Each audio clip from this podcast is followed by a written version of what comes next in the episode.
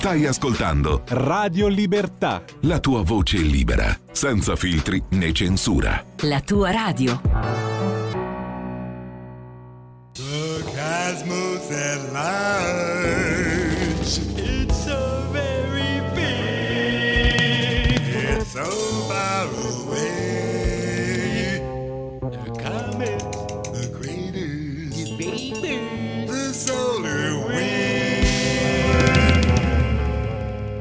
Residual echoes, the residual echoes, the residual echoes from the giant explosion where they said it began.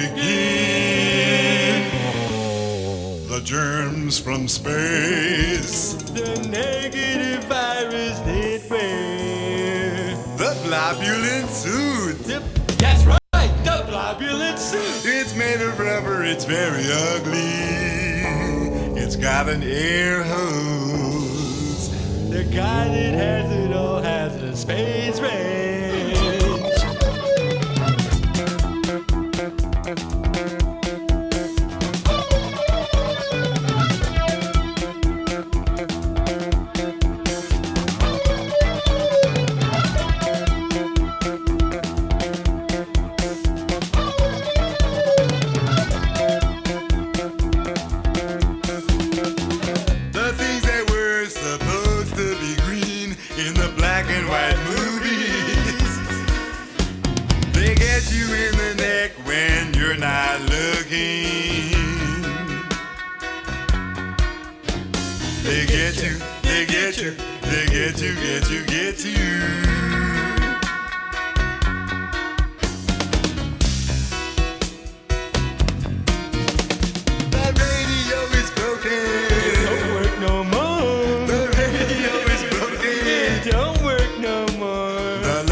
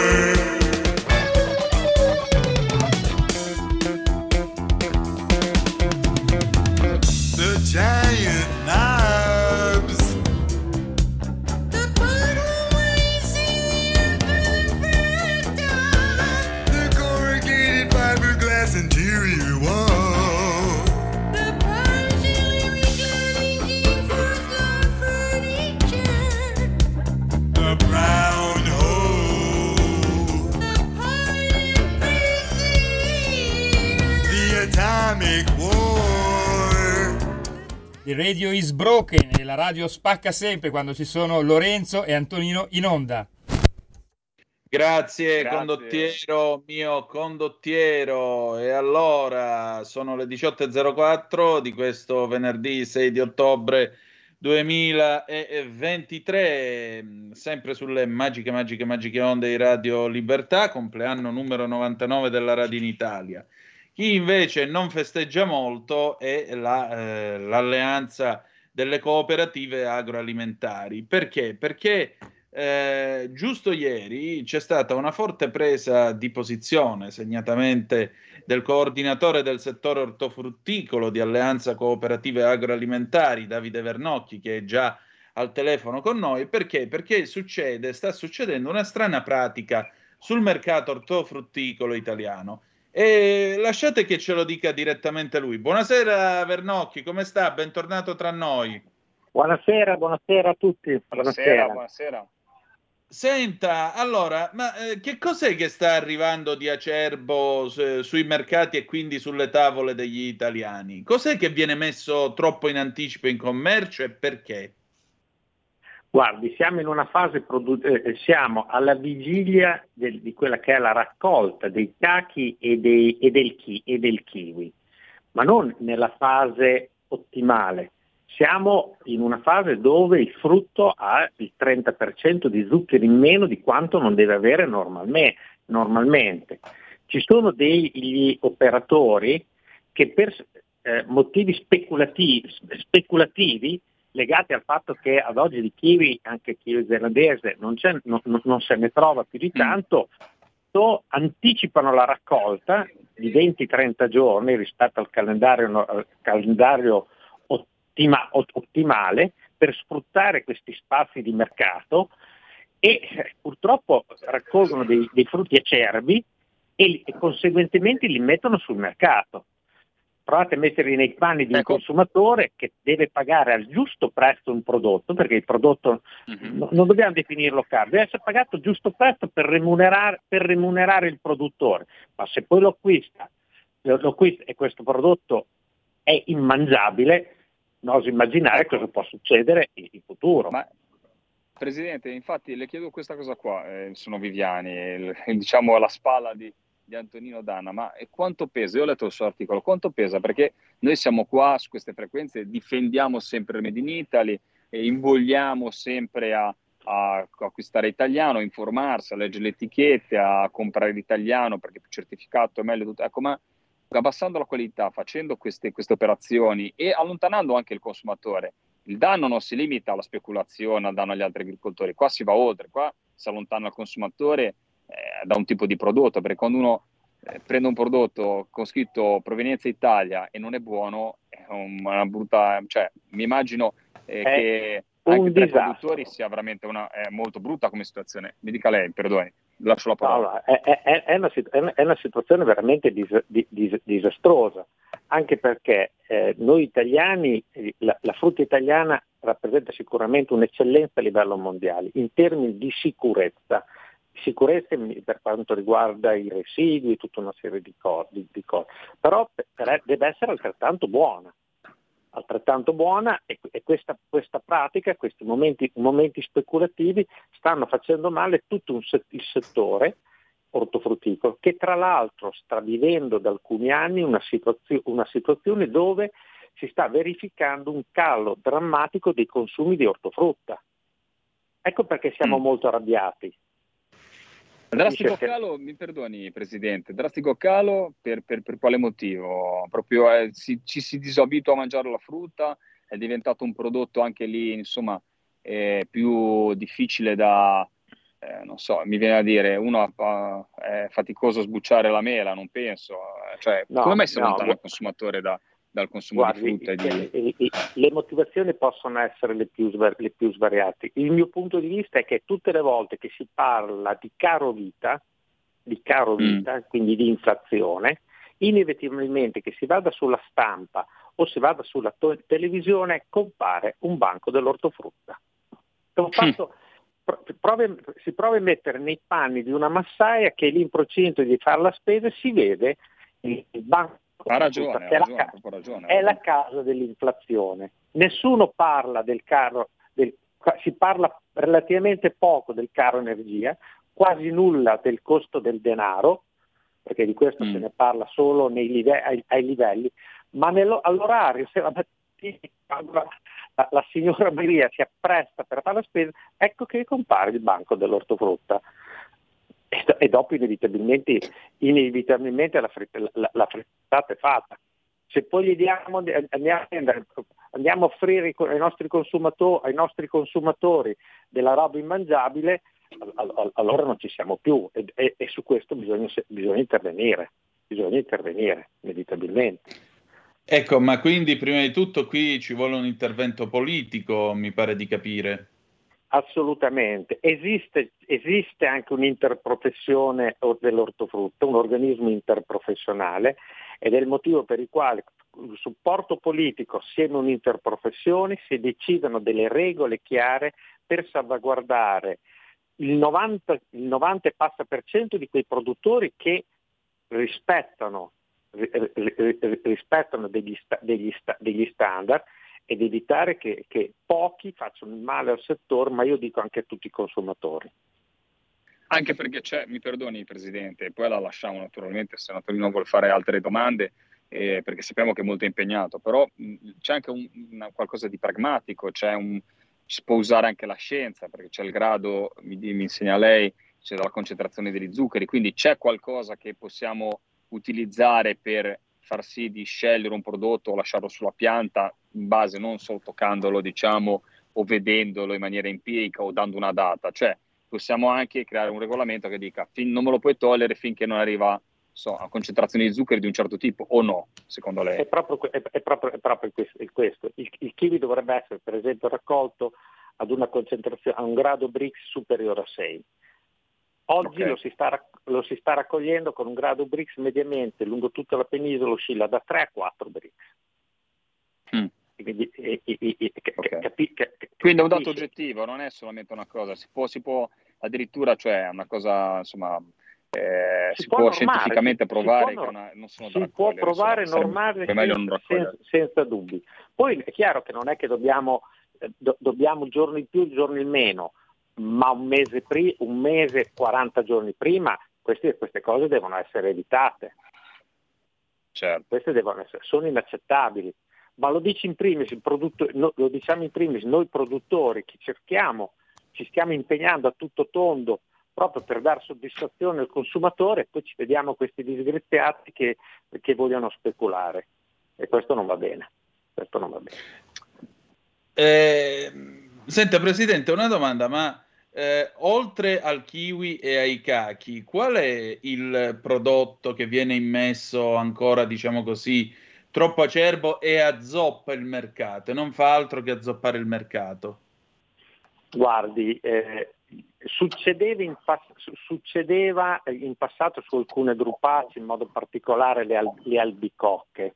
L'albicocca è un, fu- un fruttonocciolo tipico, tip- tipico dell'inizio, dell'inizio, dell'estate. Esistevano delle varietà, c'è ancora qualcosa che comunque non erano, uh, non erano buone, onestamente, no, non erano buone o venivano raccolte troppo presto, ma lì il mercato ha fatto una selezione, natu- così si dice quasi natu- na- na- naturale l'albicocco è buona o non è, o non è buona. Questo invece, questo qui del kiwi, in modo particolare del kiwi e del cachi invece è, è, è, è emblematico, questo è emblematico, questo è, scandaloso. I produttori di mele non lo faranno mai una pratica del, che ci sono delle filiere organizzate che comunque impongono, impongono i prodotti, impongono, impongono però o, o, i produttori di pere o anche di pesce, queste cose ci sono delle filiere organizzate. Questo non succede, perché, perché comunque che, io parlo, abbiamo di cooperative, è nell'interesse del, del sistema produttivo non fare dei certo. disastri del genere.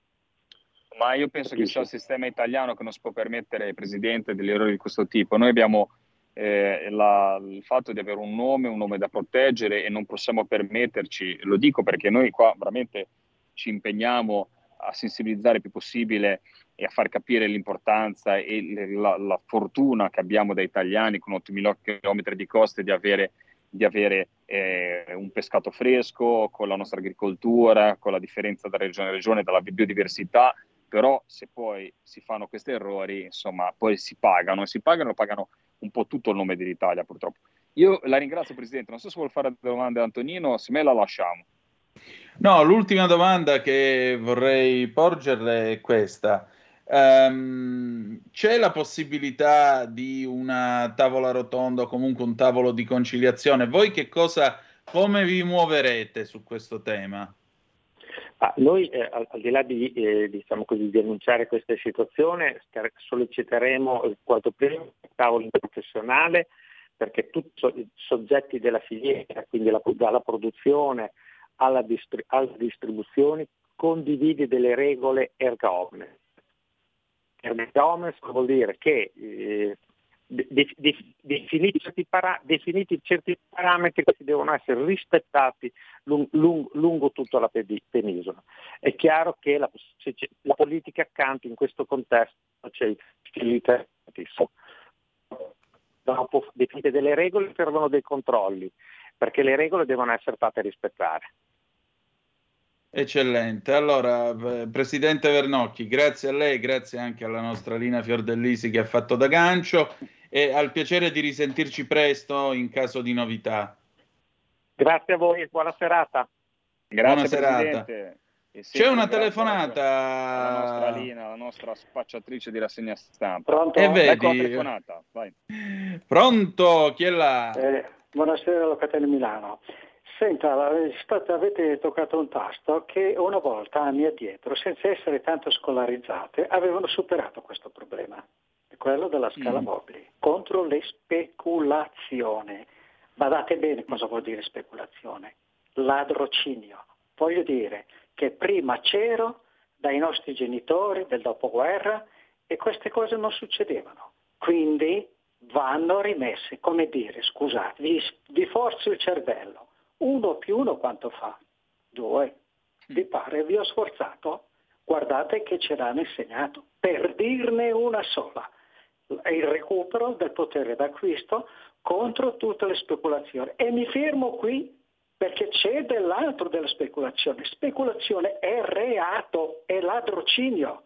Mi fermo qui in modo diciamo sofferente, ma ci sono altre occasioni, perché ci sono altri argomenti analoghi in speculazione. Andate, si vada a vedere il vocabolario cosa vuol dire. È reato, è della magistratura e la CGL e quello del sindacato CGL che una volta gli ho fatto la domanda ma ha fatto il giro, il giro tondo.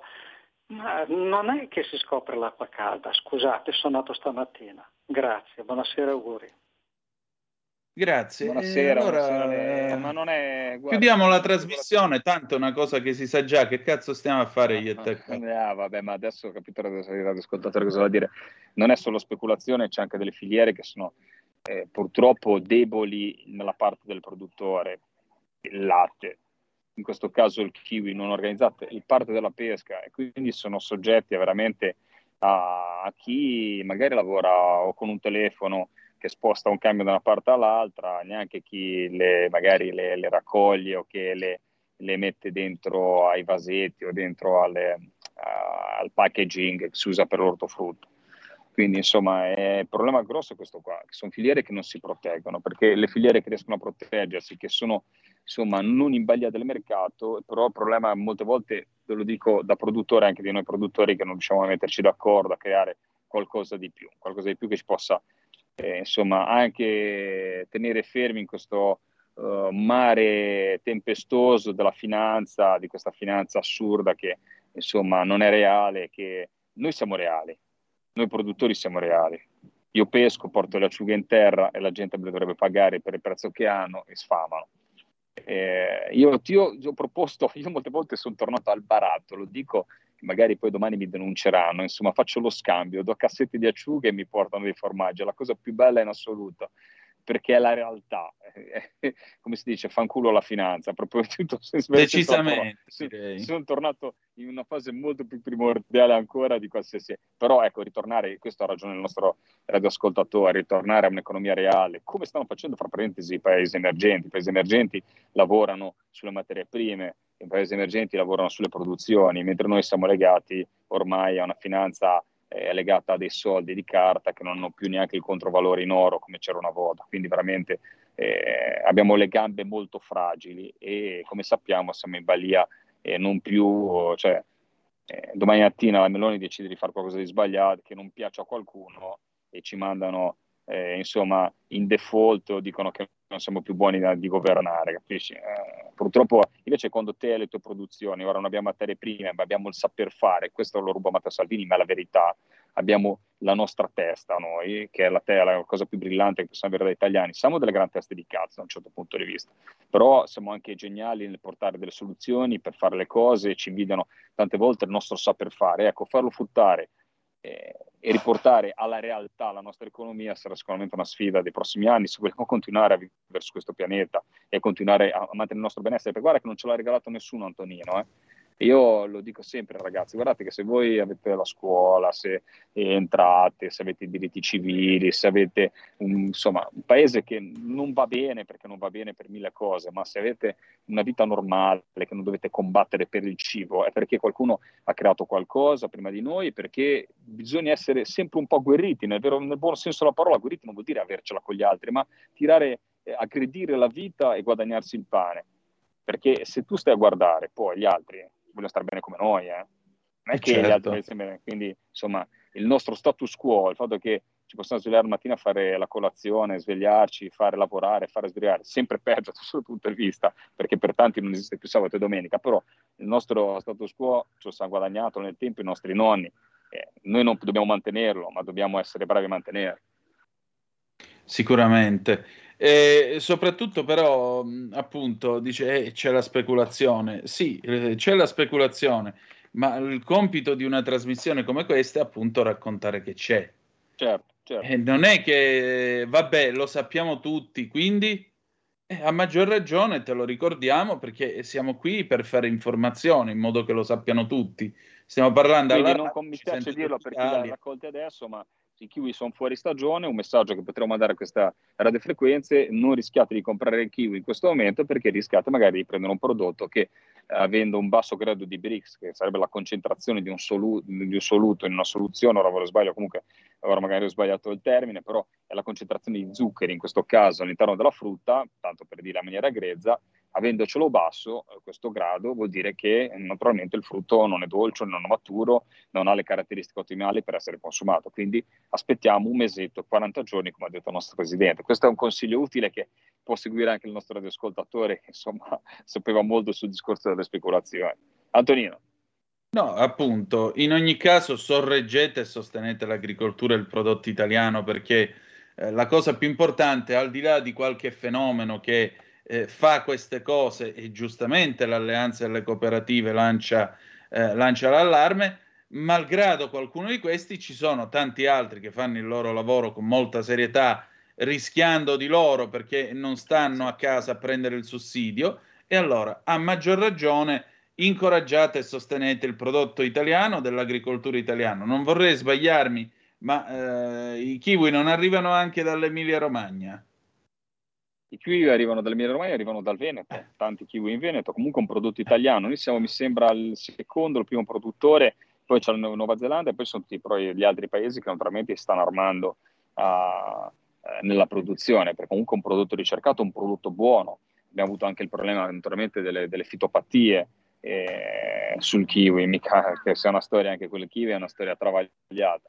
Però siamo forti, siamo forti produttori. Non dobbiamo sbagliare, guarda Antonino, questa è una riflessione che dobbiamo fare anche come produttori anche come a colpa. Se sbaglia un italiano, se fai una frode in Italia, ragazzi, non rovini solo il nome della tua azienda, ma rovini un marchio che è quello del Made in Italy, che ragazzi è una cosa che dobbiamo tenerci stretti, stretti perché magari non avremo le produzioni di grano come, come hanno i canadesi, non avremo gli allevamenti come hanno in Cina, non avremo gli allevamenti come hanno negli Stati Uniti, non avremo gli allevamenti come hanno in Germania, ad esempio, non avremo tante altre cose che abbiamo negli altri paesi, ma abbiamo la qualità. Quella cosa lì eh, non ce l'abbiamo far togliere, perché se perdiamo quello, se diventiamo anonimi, e soprattutto nelle, nelle, varietà, nelle produzioni che abbiamo, allora siamo un puntino in mezzo a tanti altri più bravi di noi a fare prodotti di massa. Noi siamo bravi, dobbiamo produrre tanto, ma produrre bene. Dobbiamo produrre, per me non ci credo alle piccole produzioni perché poi diventano cose di nicchia. Dobbiamo produrre il giusto, ma produrre bene, stare attenti alla qualità, portare prodotti buoni, freschi. E soprattutto chi fa sofisticazione alimentare, che non è il caso del kiwi, va preso e messo in galera. Lo dico da produttore. Chi prende per in giro il consumatore va preso e messo in galera perché sul cibo non si scherza esatto anche perché è molto facile fare il discorso made in Italy made in Italy qua e là no, poi e poi però bravo, ti trovi bravo. sta gente qua e uno dice vabbè allora che per quale motivo ti devo, ti devo dare retta guarda a me è successo in passato racconto un aneddoto dagli ascoltatori una volta mi è venuto in passato a cercare un imprenditore no? eh, che faceva eh, delle, delle, delle, pizze già pronte, no? E mi dice, mi servono le acciughe liguri salate. Detto, guarda, io non le produco, però ti posso ma sai, ma basta il nome, basta che dico che Viviani, che le barche, che ci metto la foto delle barche, poi anche se non me le... Passi lunghi e ben distesi. Poi non vi dico cosa le ho detto perché no, siamo ancora in fascia protetta. Mm. Passi lunghi e ben distesi. Allora, questa gente va messa ai margini. La nostra forza è la qualità. Il fatto che uno deve mangiare un prodotto italiano ed è sicuro che è controllato, che sa. Poi i furbi ci sono dappertutto, ma deve essere veramente lo 0,000000001%. Perché la nostra forza è come dire che vendi, vendi un prodotto economico che domani mattina È come quando vendono quelle cose in banca e dicono sì, è sicurissimo, è sicurissimo, ma poi non è sicuro, poi non ti fidi più. Allora noi diciamo è sicuro, è buono, di qualità, deve essere così. Quindi veramente l'impegno deve essere quello di promuovere il Made in Italy, ma stare molto attenti. Abbiamo anche degli istituti dove in verità i nostri produttori sono bombardati da controlli, questo per assicurare i nostri radioascoltatori. Poi ti lascerò, mi dispiace, fra cinque minuti perché devo andare all'inaugurazione e inizia, insomma, hanno già iniziato a mangiare le ostriche da stamattina, però inizia proprio l'inaugurazione con le autorità. Io sono non sono più un'autorità, ma vado perché giustamente mi chiamano, mi stanno facendo dei gesti strani dietro, eh alle, dietro la telecamera. Quindi insomma sto cercando di adesso fare 3-4 minuti vi lascio. Però dicendo questo, abbiamo una ridondanza di controlli, abbiamo, la, abbiamo quindi la sanità locale, eh, abbiamo il, le, il carabinieri del NAS, abbiamo il nucleo antisofisticazione di CQRF, abbiamo tutti i vari corpi di capitani del controllo non pescato, abbiamo eh, insomma più ne ha più ne metta tant'è che molte volte i nostri sono esasperati, che però, insomma, queste esasperazioni dei nostri produttori per me si vedono 20 volte, eh, controllati 20 valori aggiunti, perché altri controlli così in altri paesi vi assicuro che non ci sono. Sicuramente, guarda Lorenzo, la verità appunto è che bastano tre o quattro di questi che fanno sta sceneggiata e poi la gente comincia a non, fi- a non fidarsi più. Noi però, eh, come vedete, diamo voce alle associazioni di categoria che sono quelle impegnate prima di tutte in prima pagina, in prima battuta, proprio perché il loro scopo è garantire il più possibile la qualità del prodotto, perché sanno certo. che se non vendi non mangi, quindi non ma serve a niente fare la furbata. Anto, guarda, io ne sto andando in giro per le scuole e mm. poi ti interrompo, ma su, non te la prendere il primo alleato è il consumatore, la nostra forza come italiani. Noi produttori non vinceremo mai le battaglie contro il mercato globale, con una politica molte volte che non ha le, le capacità, il coraggio di imporsi su queste cose. Cioè, lo fa, ma dovrebbe farlo in maniera molto più forte, ancora più, più uh, sbrettando ancora più forte, battendo i pugni più forte a livello europeo. L'abbiamo parlato tante volte, la mancanza di una classe politica a livello europeo che possa difendere il primario sotto attacco quotidianamente dai regolamenti europei ma il più grande alleato rispetto ai pochi consumatori, anche se facciamo il PIL, una parte del PIL italiano, perché poi si unisce la ristorazione, la trasformazione, quindi vuol dire tantissimo l'agroalimentare in Italia, non basta. I consumatori sono i più grandi alleati, perché sono quelli che scelgono il tuo prodotto e lasciano, per, lasciano lì il, il, il, il, prodotto magari che viene da, da, fuori, che non è controllato, che non ha rispettato eh, i diritti dei lavoratori, che non ha rispettato l'utilizzo di fitofarmaci perché viene fuori da UE, fuori UE. Quindi, il, quindi il consumatore non lo può e non lo devi prendere in giro, deve essere un alleato delle produzioni italiane, perché è l'unico che lo possa fare, perché siamo noi, produttori, sono anche consumatori, siamo gli unici che possiamo salvare e possiamo decidere le sorti delle nostre produzioni, comprando o non comprando una cosa, decidendo Appunto. di dare fiducia a un nostro produttore o di fregarcene e comprare a caso senza guardare l'etichetta. Quindi insomma, eh, questo, questo, non, questo diciamo, trend union che purtroppo esiste ma dovrebbe essere ancora più forte, dobbiamo evitare che possa eh, rompersi o che possano esserci dei dubbi nei nostri, nei nostri concittadini. Io con questo vi saluto, vi saluto, tanto tra poco andrete in pubblicità, quando riprenderà la trasmissione non ci sarà più Viviani perché purtroppo guarda non posso proprio fermarmi. Non ti preoccupare. Mi dispiace tantissimo, ci risentiamo il prossimo venerdì faremo fino alle 8 prossimo venerdì. Guarda, dovunque sono mi fermerò, guarda, anche in mezzo alla strada, basta che ci sia campo, basta che ci sia un'antenna che mi dia un po' di segnale e starò naturalmente tutta la serata con voi. Grazie sempre, grazie, grazie per, a te. per supportarci. Un caro saluto a tutti voi. Ciao Giulione in regia, ciao Antonino, al prossimo venerdì. Ciao. Un abbraccio a venerdì prossimo. Pausa e torniamo con Donna Summer on the radio 1979. Avete ascoltato Chilometro Zero.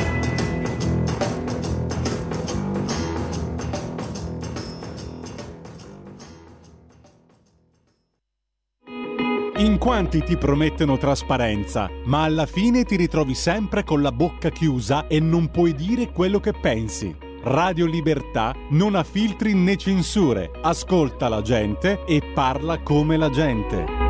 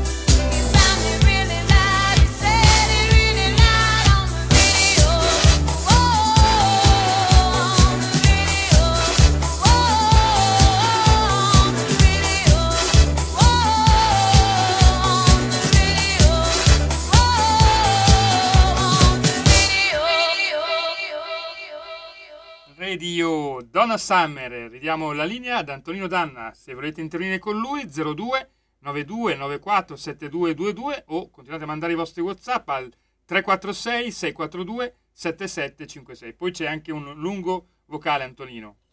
Allora, ascoltiamo un attimo il vocale perché tra poco avremo l'ospite di questa sera per questa seconda parte di Zoom. Vai.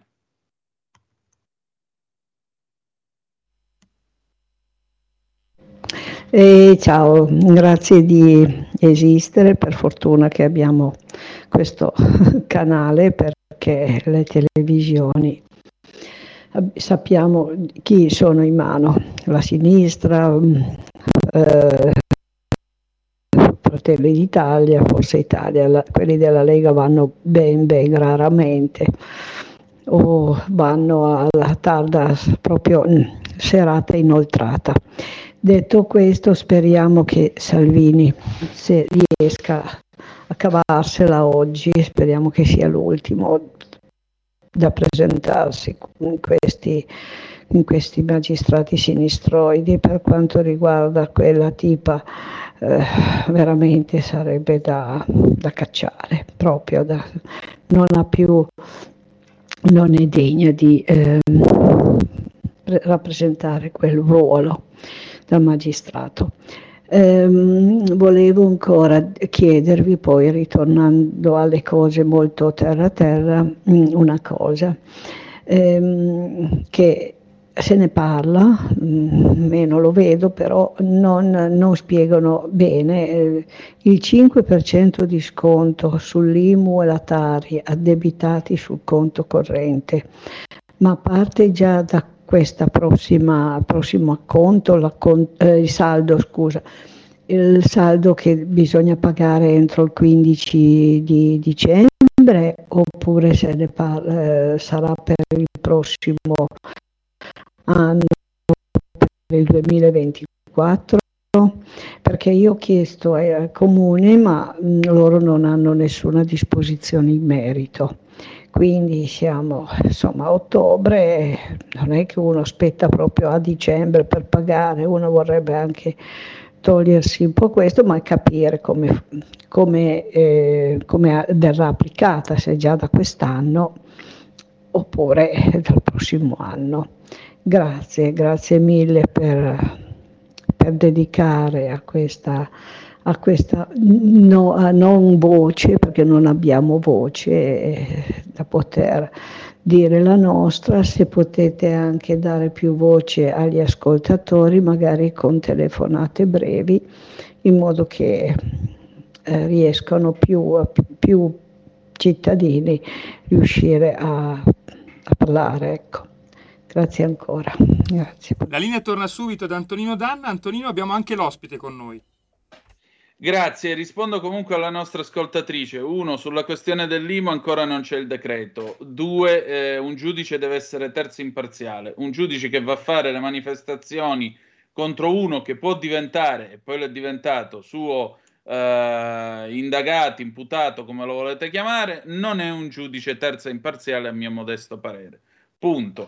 Allora, adesso parliamo di un libro che narra la storia di un fascista molto particolare. Sì, adesso parliamo di fascismo, ma di fascismo quello vero, quello tra il 1922 e il 1945. Il libro, eh, il personaggio di cui parliamo è Giuseppe Bottai. Giuseppe Bottai è stato un fascista molto particolare con una sua particolare traiettoria di vita e mh, perché dopo essere stato fermamente convinto, insomma, delle idee, dopo essersi eh, fidato di Benito Mussolini, dopo essersene gradualmente allontanato nel corso della sua esperienza, anche perché lui aveva creato questa rivista eh, critica fascista che era eh, un coacervo, diciamo un vivaio di gente che poi dopo la guerra è passata tutta a sinistra, da Pasolini ad altri. Beh, Giuseppe Bottai eh, alla fine, dopo la caduta del fascismo, addirittura si è arruolato col permesso dei francesi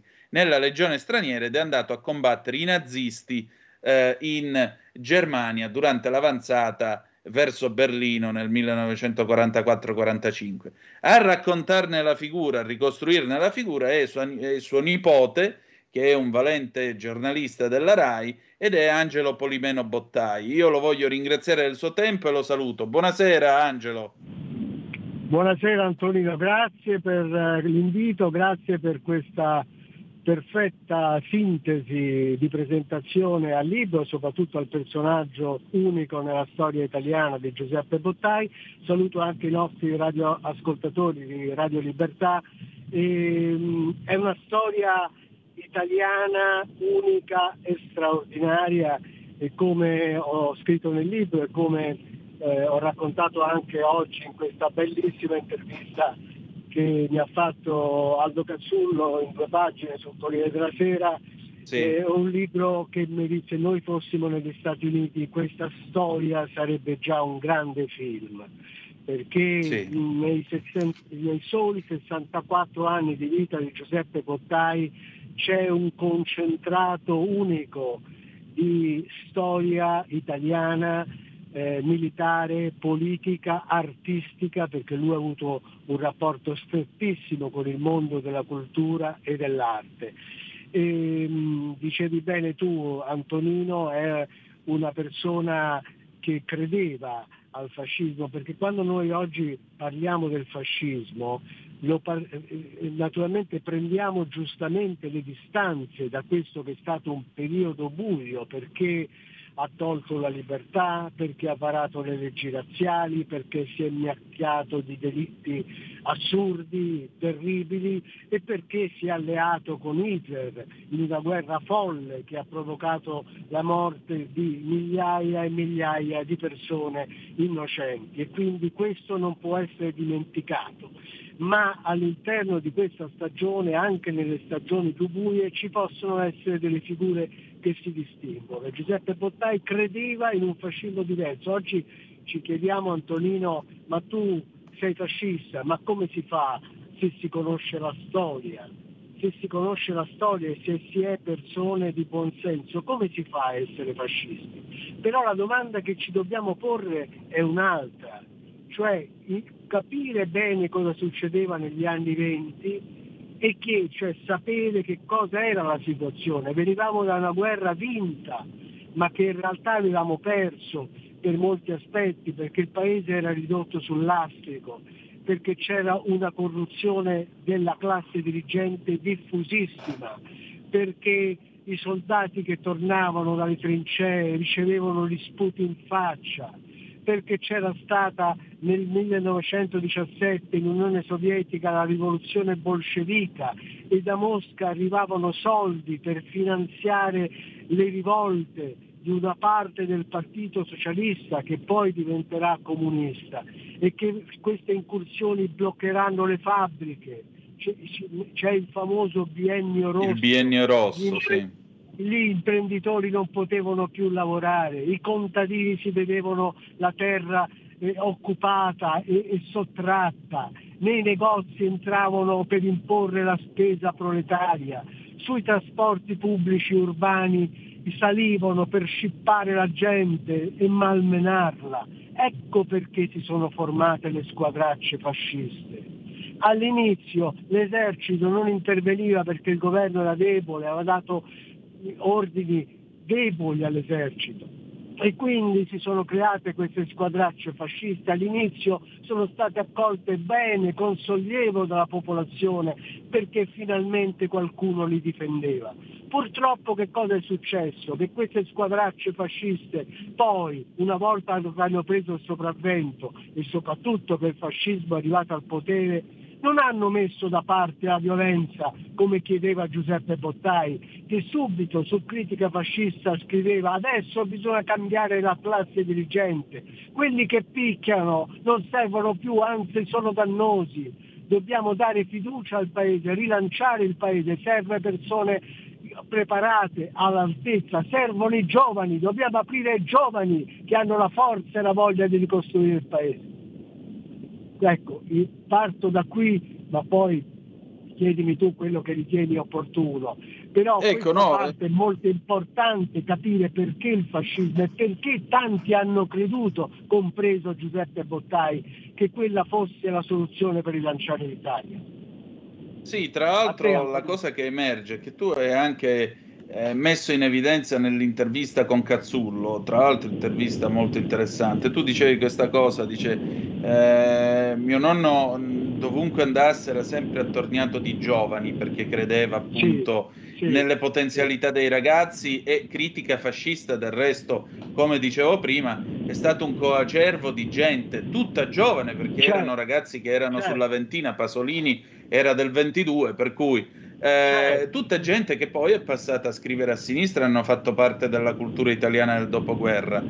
Detto ciò, Sì. eh, detto ciò resta il fatto che eh, Bottai ha una sorta di, eh, come potremmo dire, eh, fede personale in Mussolini, ma c'è un episodio che tu hai raccontato a Cazzullo, che è un episodio veramente di una meschinità unica, non di Bottai, ma dell'uomo di cui Giuseppe si era fidato ciecamente, di quest'uomo non alto con questi occhi parlanti. Cosa succede un bel giorno? Ma eh, ti riferisci a quando mio nonno Quello dei gli bambini. presenta i suoi- gli presenta i suoi figli, cioè mia madre, mio zio che poi diventerà ambasciatore, un importante ambasciatore, capo della diplomazia italiana nell'Italia repubblicana, e poi di mia zia. Eh, e lui praticamente rimane freddo, gelido, neanche un buffetto a questi bambini, neanche un sorriso, era proprio una statua di marmo, no? che dava l'idea proprio della freddezza dell'uomo, perché poi Mussolini era un uomo molto solo. Mussolini per esempio non andava mai a, a mangiare a casa dei suoi collaboratori più stretti, ma- a casa di, di Giuseppe Bottai venivano tutti, veniva Ciano, veniva Italo Balbo, veniva Dino Grandi, venivano tutti e lui andava a casa loro. Mussolini non c'era mai in questi incontri, viveva in una sorta di, di- di- di, eh, chiuso in- nel- nella sua vita privatissima, era freddo, distaccato non, non c'era il, pathos che ci deve essere in una grande squadra che guida il paese.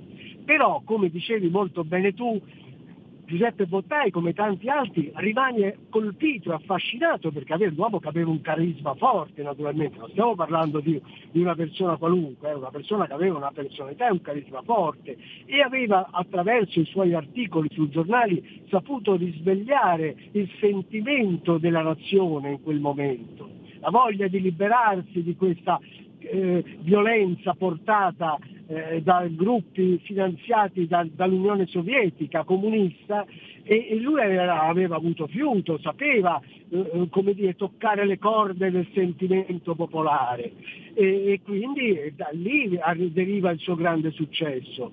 E poi cosa fa Giuseppe Bottai? Però subito, per esempio, quando c'è il delitto Matteotti, ma stiamo parlando di un regime, signori, non stiamo parlando di un regime, di, un- di una repubblica democratica, di un regime. Giuseppe Bottai scrive un fondo durissimo contro i vertici del regime e dice signori devono venire fuori i responsabili anche se sono ai massimi livelli perché se questa è la strada falliremo tutti quanti, il fascismo andrà a casa e sarà una tragedia e naturalmente questo gli procura subito dei grandissimi attacchi dentro il partito, perché è un attacco contro i violenti e, e i violenti sono tanti e quindi dice ma questo che vuole questo intellettuale da quattro soldi? Che attenzione, Giuseppe Bottai era un intellettuale ma era anche un uomo di azione, è andato volontario a 18 anni al fronte sì. negli Arditi, il corpo dei rischi, eh, a rischio, ha fatto la guerra d'Etiopa,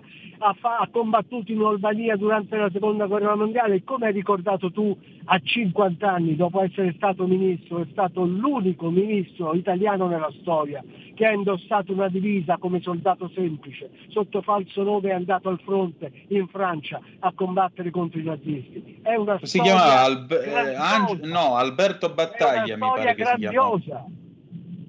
Mm. Mi Come pare che usò questo pseudonimo, Alberto Battaglia.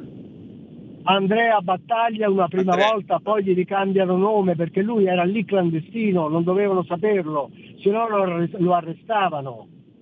Se no lo Eh, arrestavano, anche- lui è nato lì con i servizi segreti francesi, lui conosceva una persona che conoscevano l'uomo e il valore e lui è andato prima all'arruolamento in Algeria dove gli hanno fatto il corso di addestramento ma dopo un giorno hanno capito che sapeva fare la guerra meglio di tutti, per cui è partito dall'Algeria subito al fronte e l'hanno mandato in Francia a combattere Angelo- in prima linea. Angelo, Sì, però c'è una pagina nella vita di tuo nonno che non è propriamente encomiabile, cioè Galeazzo Ciano nel suo diario eh, riferisce l'approvazione delle leggi razziali nel Gran Consiglio e il- lo streno sostenitore è proprio Giuseppe Bottai. Ma perché Bottai ha sostenuto le leggi razziali addirittura propagandando o comunque auspicando la diffusione di quella rivista che teorizzava il razzismo scientifico, la difesa della razza di Telesio Interlandi, nelle scuole italiane Allora, questa tua domanda è assolutamente fondamentale, perché se no non si capiscono tante cose. Allora, la premessa è questa. Giuseppe Bottai riteneva che fosse un errore enorme di Mussolini e più volte è andato a dirglielo. Mussolini ai primi tempi era soddisfatto perché si sentiva in concorrenza con Hitler, ma poi mano a mano che si avvicinava a Hitler era irritato. Bottai andava in, eh, in Germania e tornava facendo delle relazioni sui gerarchi Hitler e tutti i gerarchi nazisti e diceva guarda Benito, stai attento, sono razzisti, ma anche nei nostri confronti. Non dobbiamo assolutamente mischiarci con loro, il fascismo è un'altra cosa. Andò da Mussolini anche a dire no, è sbagliato partecipare alla guerra di Spagna, noi siamo un'altra cosa, non c'entriamo nulla con Franco e con Hitler, ma sempre inascoltato e quindi nel partito altri odio nei suoi confronti perché c'era una parte del partito, Farinacci era il leader di questa corrente, che spingeva invece per l'alleanza con Hitler. Quando arrivano le maledette leggi razziali, parte da questa fazione di Farinacci nel partito una campagna di stampa per dire caro Benito, Bottai è ebreo, non può fare le leggi razziali perché lui è ebreo e allora Bottai capisce che lo vogliono sostituire per mettere al posto suo un ministro della corrente nazista, filo nazista. E allora che cosa fa? Fa due parti in commedia, dice prima di tutto non sono ebreo, in secondo luogo io le leggi razziali sulla scuola le voglio fare e le voglio fare molto severe, senza nessuna indulgenza. Poi che cosa fa? incontra il capo della comunità ebraica che ha scritto una relazione che è nei documenti ufficiali, Dascoli si chiama. E Dascoli gli dice, è molto commovente questo colloquio, dice Ministro, ma noi siamo fascisti, noi famiglie ebree, ci vediamo ora trattati in questa maniera, i nostri ragazzi come fanno? Io ve la faccio breve, ve la sintetizzo. E lui dice, dovete essere forti, dovete resistere. Io andrò da Mussolini e cercherò di convincerlo a fare in modo che possiate organizzare dei corsi scolastici per i vostri figli finanziati dal regime fascista. E io ho trovato i documenti, ci sono una decina di città italiane dove c'era una significativa presenza di comunità ebraica in cui sono stati organizzati questi corsi scolastici con insegnanti ebrei, io metto tutti i nomi, e insegnanti ariani. E alcuni di questi insegnanti erano persone di livello eccezionale, professori importantissimi. È, è la soluzione ideale? No, ma era il massimo che si poteva ottenere in questo, in questo momento. E quindi Bottai, che prima di queste leggi non ha mai scritto una riga contro gli ebrei e che dopo aver varato questa legge non ha mai più scritto una riga contro gli ebrei, non solo, ma li ha invitati al premio Bergamo, il premio Bergamo era aperto agli artisti di tutte le correnti, anche a quelli comunisti come Guttuso e ha invitato anche i- i- gli autori, i pittori ebrei come Cagli e come Levi ed è stato attaccato di nuovo dalla corrente naz- filo nazista del partito perché denunciavano sui giornali il premio Bergamo è diventato un'assemblea, una, una riunione di, di artisti eh, giudei, giudei e quindi, eh, quindi ha ricevuto degli attacchi fortissimi. E quindi questa è la spiegazione. Questa è la spie- Quando Rutelli, Francesco Rutelli, negli anni 90 era sindaco di Roma, conoscendo bene questa storia, aveva deciso, facendolo approvare eh, dal Consiglio Comunale che era di sinistra, c'era anche rifondazione comunista, il- la proposta di intitolare una, una piazza a Bottai davanti alla Galleria dell'Arte Moderna, ci fu un'insurrezione politica di alcune frange, non solo della comunità ebraica, penso a quale va il massimo rispetto, ma anche delle frange estreme della sinistra, ci si scatenò appunto questa, eh, questa polemica, Bentivegna, cioè il, il, il, eh, come si dice, il partigiano di via Rasella, intervenne dicendo no, Bottai è andato al fronte, ci ha difeso ed è stato l'unico che durante il regime ha pubblicato il capitale di Marx. Se non c'è Bottai io non avrei mai potuto leggere il capitale di, di Carlo Marx.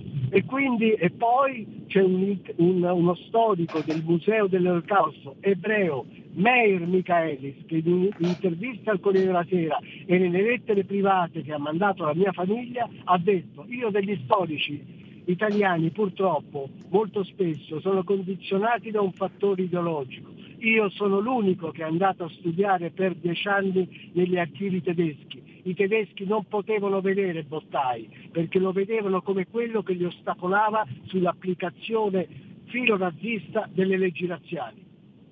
Io naturalmente di tutte queste cose porto i documenti e i riferimenti. Eh, Angelo, nel 1944 Bottai va a combattere appunto contro i nazisti e quindi diciamo così si riscatta in fondo anche di Certo, eh, tutte le certo. scelte che aveva fatto. Ma Certo, secondo te certo. nell'Italia di oggi lui sarebbe ancora fascista? Si professerebbe tale? Ma guarda, la risposta è facilissima, perché quando, quando, eh, dopo il 25 luglio lui insieme a Dino Grandi è il principale estensore dell'ordine del giorno che mette Mussolini per la prima volta in minoranza e che di fatto poi determina la caduta del regime, lui sempre dice mai più, il fascismo ha perso una grande occasione.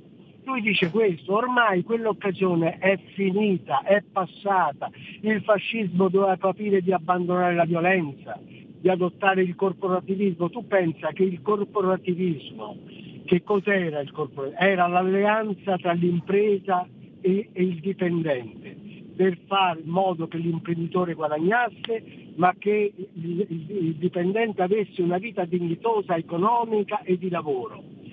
Tu pensa, questo lo, lo scrive Sabino Cassese, lo dice Angelo Polimeno Bottai, venivano dagli Stati Uniti durante il New Deal per studiare il corporativismo, venivano da altri paesi, dalla Gran Bretagna per studiare il corporativismo di Bottai, ma a un certo punto Mussolini lo mette da parte. Quindi questo è un altro errore fondamentale. Quindi Mussolini, per tornare alla tua domanda, Bottai, per tornare alla tua domanda, caduto il fascismo, dice basta, il fascismo ha finito, si apre una stagione nuova e lui appoggia De Gasperi, lui tifa per De Gasperi e anche criticando quella parte della democrazia cristiana che vuole mettere il bastone tra le ruote a De Gasperi. Tant'è Quindi, vero, tant'è vero che domanda, quando lui, muore... auspica, lui auspica la creazione di un grande partito liberale e dei conservatori. Lui è per questo, ma mai più fascismo. Il fascismo dice un'esperienza in cui ho creduto ma che purtroppo ha, ha preso una strada sbagliata e ormai ha fallito. Cioè, paradossalmente è un anticipo, se vogliamo, non dico dell'ideologia della Thatcher, però partito liberale e conservatore tipo i Tories in Inghilterra.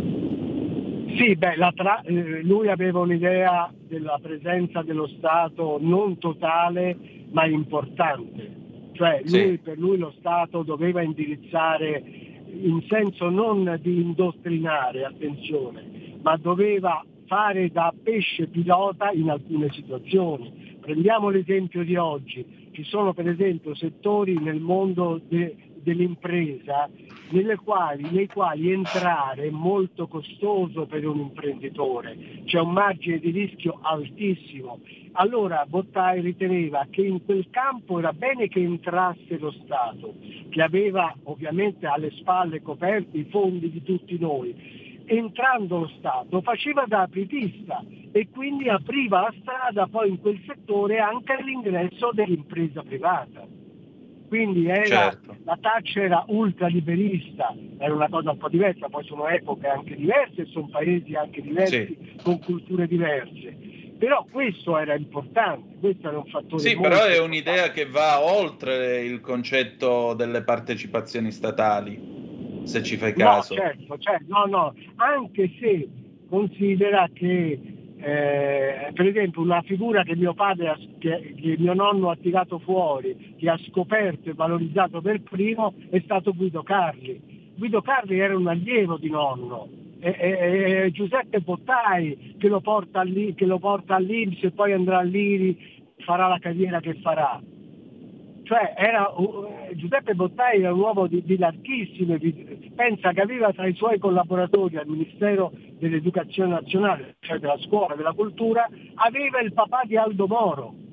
Esatto, Era Renato Moro. Tant'è Giulio vero che Carlo quando Alcani. muore ci va Aldo Moro al funerale. Certo, sì, e ci va il figlio Aldo Moro, poi, poi eh, manterrà un rapporto con la famiglia Bottai, poi il figlio Bruno Bottai ambasciatore sarà suo capo dell'ufficio politico, dell'ufficio stampa della Farnesina, quindi rimane questo legame forte. E poi un'altra cosa straordinaria che va raccontata, Bottai nel 1939 vara una legge per la protezione dell'ambiente, cioè del paesaggio italiano e delle opere d'arte. Perché lo fa? Lo fa in funzione antinazista, perché Mussolini ha cominciato a regalare a Hitler e a Goering opere d'arte italiane in cambio di nafta. Lui capisce che l'Italia purtroppo rischia di entrare in guerra e dice che questi vengono da noi si portano via tutto. E allora vara una legge che impedisce l'esportazione delle opere d'arte. E quando l'Italia entra in guerra, che cosa fa? Lui con il suo consigliere Argan chiama a raccolta alcuni grandi, grandi mh, eh, sovrintendenti alle belle arti, parliamo di Palma Bucarelli a Roma, di Fernanda Wittgens a Milano, di Pasquale Rotondi nel centro Italia, tutti nominati da Bottai e tutti senza tessera del fascismo, tutti senza tessera del partito, e gli, gli dice io vi do i fondi, ma dovete aiutarmi a nascondere i più grandi capolavori dell'arte italiana. E, e così va, vengono nascosti e spostati da una parte all'altra per due anni e alla fine vengono parcheggiati e quindi nascosti ai nazisti, parcheggiati in Vaticano e finita la guerra torneranno a Venezia, a Milano, a Roma, a Napoli, a Palermo, nei musei italiani. È vero, è vero, mi hai fatto ricordare di questo libro della Sellerio, Un inverno 43-44 si intitola, che è la storia appunto di un soprintendente che gira l'Italia eh, durante la guerra per eh, la salvaguardia e per andare a nascondere i capolavori in giro. Precisamente, eccolo qua il libro, è un libro di Alessandra Lavagnino uscito per Sellerio, io l'ho letto, ed è la storia di Emilio Lavagnino che si occupò proprio lui di far Anche lui- eh, anche di lui dare anche lui questo contributo per nascondere le opere d'arte. E, Eh, ma erano, senti, tutti, erano tutti i sovrintendenti nominati da Bottai e le- sì, lui era il regista di questa grande operazione. sì. Senti, eh, Angelo, che cosa resta di Bottai in questo mondo? Guarda, cosa può, cosa può dirci ancora? Io dico che eh, qual è il significato di, di questa cosa? Perché torniamo un attimo alla questione delicata degli ebrei, no? Oggi noi oggi, oggi è sbagliato, diciamo, ma negli ultimi 30-40 anni abbiamo assistito a tante furbizie della politica. Saltano da una parte all'altra, ci lo fanno per i massimi pri- sistemi, principi, poi in realtà capiamo che sono piccole astuzie, no? Allora uno potrebbe anche dire, allora tu mi stai raccontando questa cosa di Bottai sulle leggi razziali perché in realtà lo vuoi salvare ma per lui era un'astuzia. Eh, il sospetto è lecito, ma il furbacchione, quello astuto, non si arruola soldato semplice a 50 anni rischiando la vita andando al fronte in prima linea. Allora que- una delle cose che ci restano è che la, la politica deve recuperare tutta la politica, ci sono ancora per fortuna delle persone serie, ma sono rimaste poche. E ci vuole un morale della politica che non conta se sei di destra, di sinistra, di centro, questo vale per tutti. Nei momenti diversi del paese una volta votiamo di qua, una volta di là, perché evidentemente sentiamo bisogno di cambiare rotta, ma è la qualità e la serietà e l'affidabilità della classe dirigente che dobbiamo trovare noi che votiamo sempre. E poi un'altra cosa, nella vita si può anche sbagliare. Giuseppe Bottai ha scritto, io sono stato un cittadino onesto e per bene, sono stato un soldato leale sono stato un politico che ha cercato di fare il massimo per il mio paese.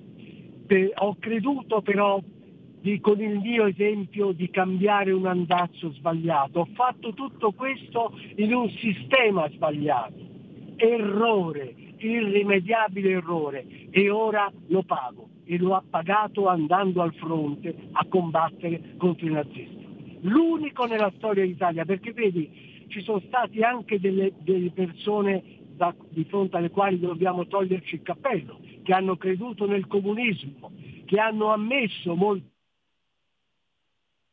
a sostenere l'intervento dei carri armati a Budapest e a Praga, la primavera, la primavera di Praga e, e- e l'intervento dei carri armati in Ungheria. Hanno avuto il coraggio di ammetterlo, ma non sono arrivati come Giuseppe Bottai al punto di prendere il fucile e di andare ad aiutare i patrioti ungheresi e cecoslovacchi. Questo nella storia d'Italia lo ha fatto solo Giuseppe Bottai. Angelo, grazie. Grazie a te e grazie a tutti gli ascoltatori. Il mio libro, ve lo dico non per ragioni commerciali, ma perché ci tengo che conosciate questa storia, si intitola Mussolini, io ti Io fermo, ti fermo eh, per Guerini storia di Giuseppe Associati. Bottai e ringrazio, permettimi di dire, Guerini Associati, l'editore che ha creduto subito in questo, in questo grande racconto e ha voluto pubblicarlo. Grazie.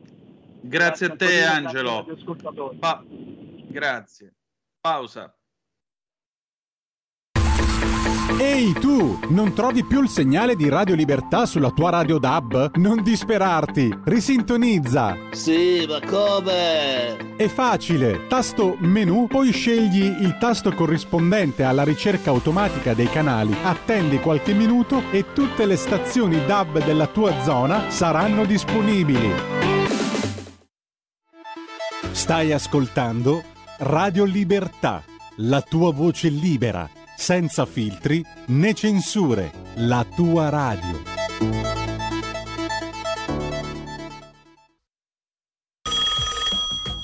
Pronto?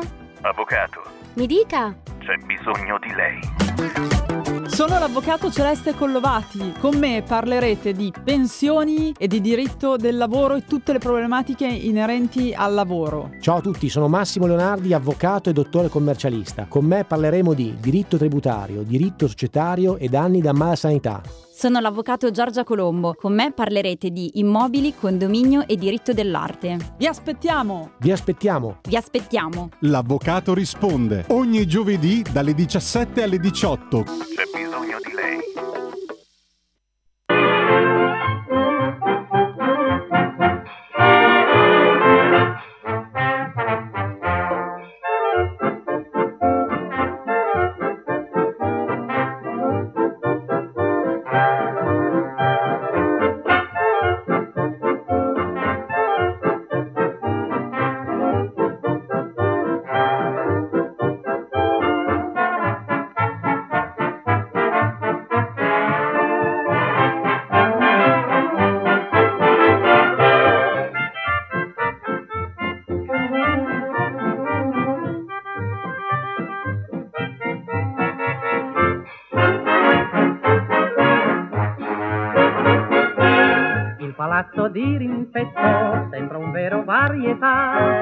Simpatico terzetto, mamma, figlia ed il papà. Con la radio d'occasione fanno a gara tutti e tre per sentire ogni canzone e cantarle poi da sé. La famiglia canterina, dalla sera alla mattina, zitta zitta piano piano fa in sordina il trio vescano. Chi vuol sempre Boccaccini, chi l'orchestra di Angelini, chi orecchi spalancati per Alberto Rabagliati. Mamma vuol la melodia, ma la figlia invece vuol il maestro Petralia quando fa un accordo in sol. Il papà si mette in lista, vuol sembrar Pippo Barzizza, sbaglia il tempo ma che fa, tanto Pippo non lo sa. Quando il sole è già lontano, ogni luce sparirà, ma la radio al quinto piano sempre accesa resterà. Mentre tutto il vicinato finalmente può dormire, un fracasso indiavolato li risveglia lì per lì. La famiglia canterina, dalla sera alla mattina, zitta zitta piano piano, fa insovine il trio lescano. Chi va sempre Boccaccini,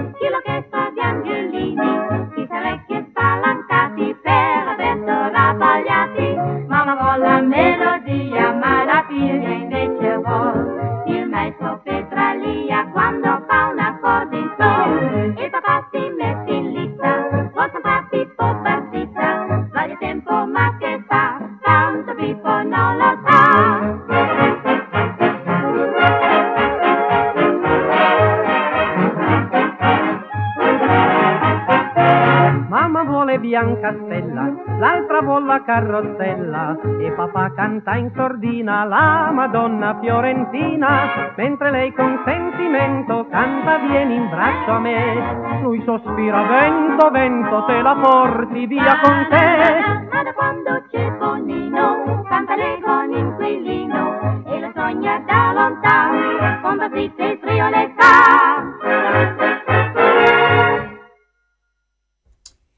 E ridiamo subito la linea ad Antonino Danna.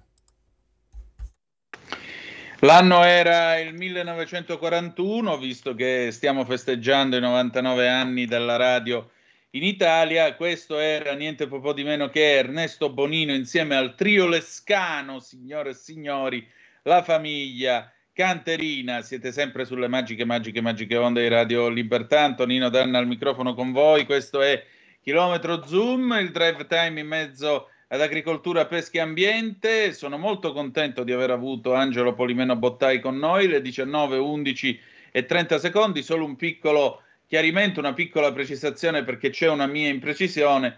Lavagnino, il, ehm, il provveditore appunto alle belle arti che eh, viene raccontato da sua figlia Alessandra in questo libro edito da Sellerio, Un inverno 43-44, testimonianze e ricordi sulle operazioni per la salvaguardia delle opere d'arte italiane durante la seconda guerra mondiale, era un antifascista e come tale era stato tra l'altro segnalato nel 42 proprio a Bottai. Resta il fatto che se leggete eh, questo libro, anche questo libro che trovo, che a suo tempo ho trovato interessante, eh, vedrete Lavagnino in azione con la sua Topolino in mezzo alle strade bombardate del 1943-44 per cercare di dare una sistemazione eh, e della sicurezza alle opere d'arte del nostro paese.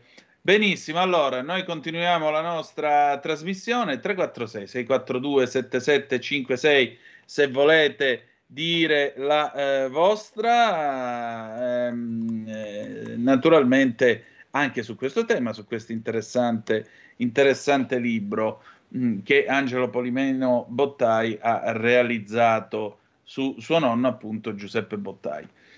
Nel frattempo il nostro eh, pianeta continua a girare, le notizie si susseguono e vengono battute di minuto in minuto dalle agenzie e eh, naturalmente eccoci qua l'apertura della, eh, dell'ANSA, la Lega, il caso del giudice di Catania, la Lega eh, Apostolico si dimetta, Meloni nessun dossieraggio, la Presidente del Consiglio da Granada, legittimo chiedersi se c'è pregiudizio.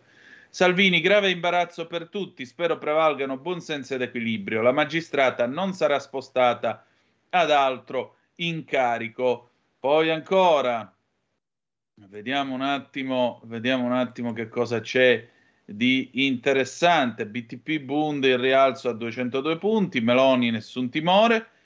Aumentano, ecco qua, i dati nel dossier in difesa di Terre des Hommes, eh, aumentano i reati sui minori, in particolare le violenze sessuali. E poi l'immunologo Le Fosce, aggredito in uno studio a Roma, è grave. Arrestato un paziente di 36 anni, lo accusava di terapia sbagliata. Era convinto che il medico che l'aveva in cura, un immunologo, avesse sbagliato le cure e per questo lo ha aggredito riducendolo in fin di vita. È successo ieri pomeriggio a Roma, scrive Lanza, all'interno di uno studio medico in via Po nel quartiere Salario. L'immunologo è Francesco Le Foche, noto anche per la sua attività durante la pandemia da Covid. Il 36enne autore dell'aggressione è stato arrestato dalla polizia per tentato omicidio. Il medico è ricoverato in prognosi riservata al Policlinico Umberto I con un grave trauma facciale. Secondo quanto ricostruito, l'uomo ha picchiato il professionista contestandogli di non aver somministrato la giusta terapia per un'infezione alla colonna vertebrale di cui è affetto. Certa gente si dovrebbe ripigliare perché se non sei soddisfatto della tua cura o della cura o del modo in cui ti stanno curando, cambi medico, non gli spacchi la faccia mandandolo all'ospedale. Nei paesi civili funziona così, che uno non si trova bene con il medico e lo cambia, tanto per chiarire.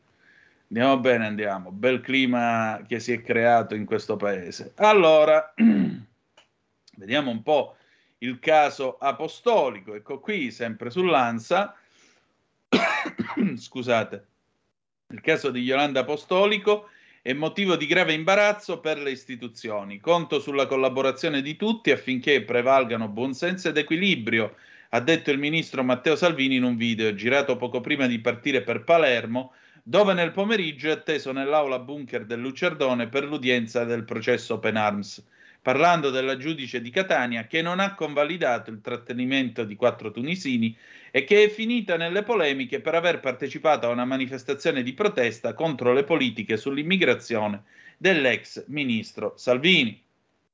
Intanto non ci saranno modifiche nell'organizzazione interna del Tribunale di Catania. Yolanda Apostolico, secondo quanto si resterà al gruppo specializzato per i diritti della persona e dell'immigrazione. In astratto, la presidenza del Tribunale potrebbe motivare le cosiddette tabelle organizzative dell'ufficio, sottoponendo poi il provvedimento motivato al Consiglio giudiziario e al CSM e assegnare la collega ad altra sezione. Ma secondo quanto si apprende, non sarebbe questa l'intenzione. Resta ferma l'eventuale scelta di astensione della magistrata e la possibilità di ricusazione delle parti. Apprezzamento per gli insulti contro Matteo Salvini postati dal compagno, mai smentiti, così una nota della Lega, e imbarazzante presenza a una manifestazione dell'estrema sinistra con la folla che insultava le forze dell'ordine. Per rispetto nei confronti di tutti gli italiani e delle istituzioni, ora ci aspettiamo le dimissioni immediate.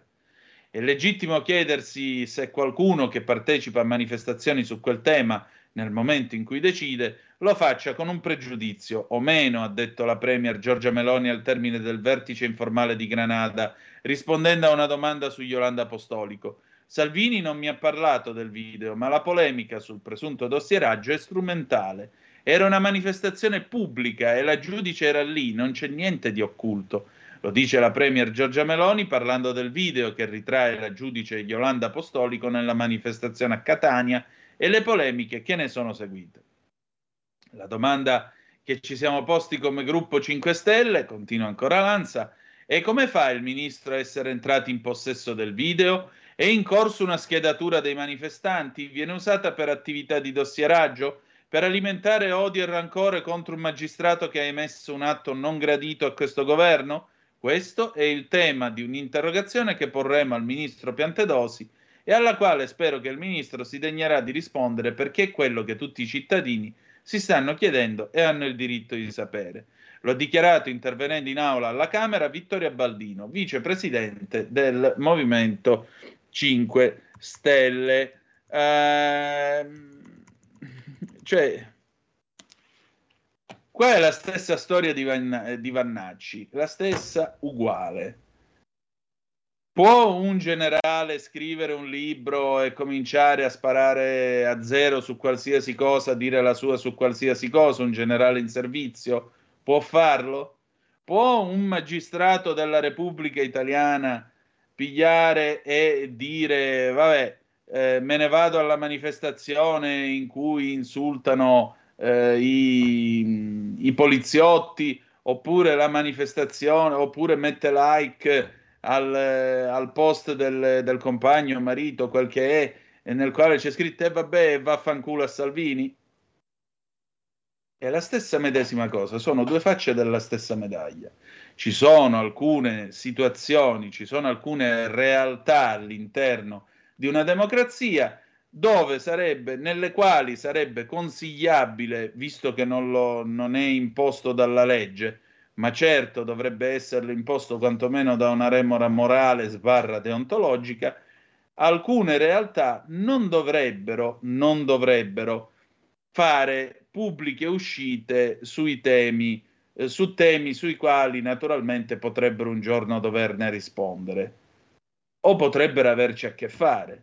Perché se tu vai alla manifestazione con eh, gli insulti alla polizia, oppure metti il like al post, vai a fare in culo Salvini e così via, e poi ti trovi a giudicare su questa vicenda, allora il giudice terzo e imparziale dov'è? La Costituzione dice che il giudice deve essere terzo e imparziale. E vedete, a questo punto mi torna in mente il presidente della Repubblica Giovanni Leone. Giovanni Leone, questo grandissimo giurista che fu ampiamente calunniato e distrutto da un'infame campagna stampa nel 1975. E Tant'è vero che Camilla Cederna, per quel suo libro Giovanni Leone e la carriera di un presidente, dovette risarcirlo poi nell'81 per- nel, nel processo per diffamazione che la famiglia Leone poi ha intentato alla Cederna. Giovanni Leone nel eh, 67 mh, procede al- da solo, da solo, lavorando e fumando come un turco la notte, scrive la novella al codice di procedura penale, perché lui era un processual penalista, era professore di procedura penale ed è stato uno dei grandi avvocati penalisti eh, della scuola napoletana del XX secolo, era la scuola di Porzio, di De Nicola, di Carnelutti e così via.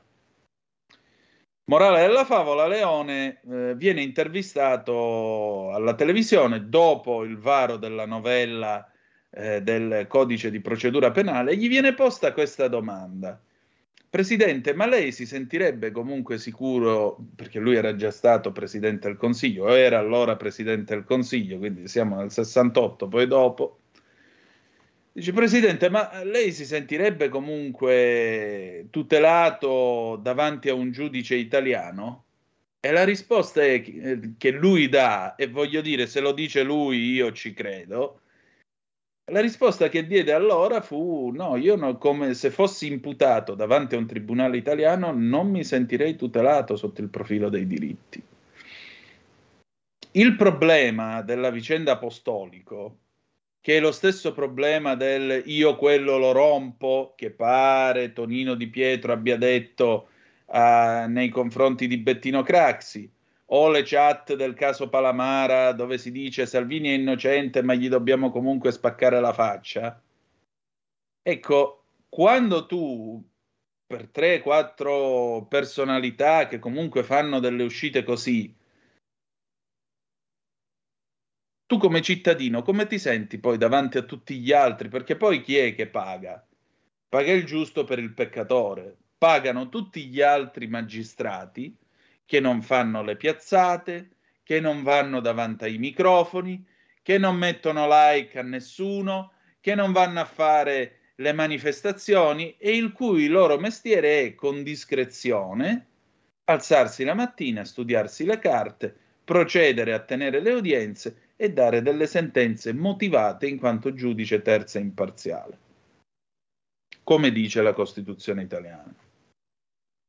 Torna a ripetere, in Inghilterra nessuno sa per chi voti il re, o meglio, di Carlo III qualche idea ce la siamo fatta quando era ancora principe, ma nessuno sa per chi votano i giudici.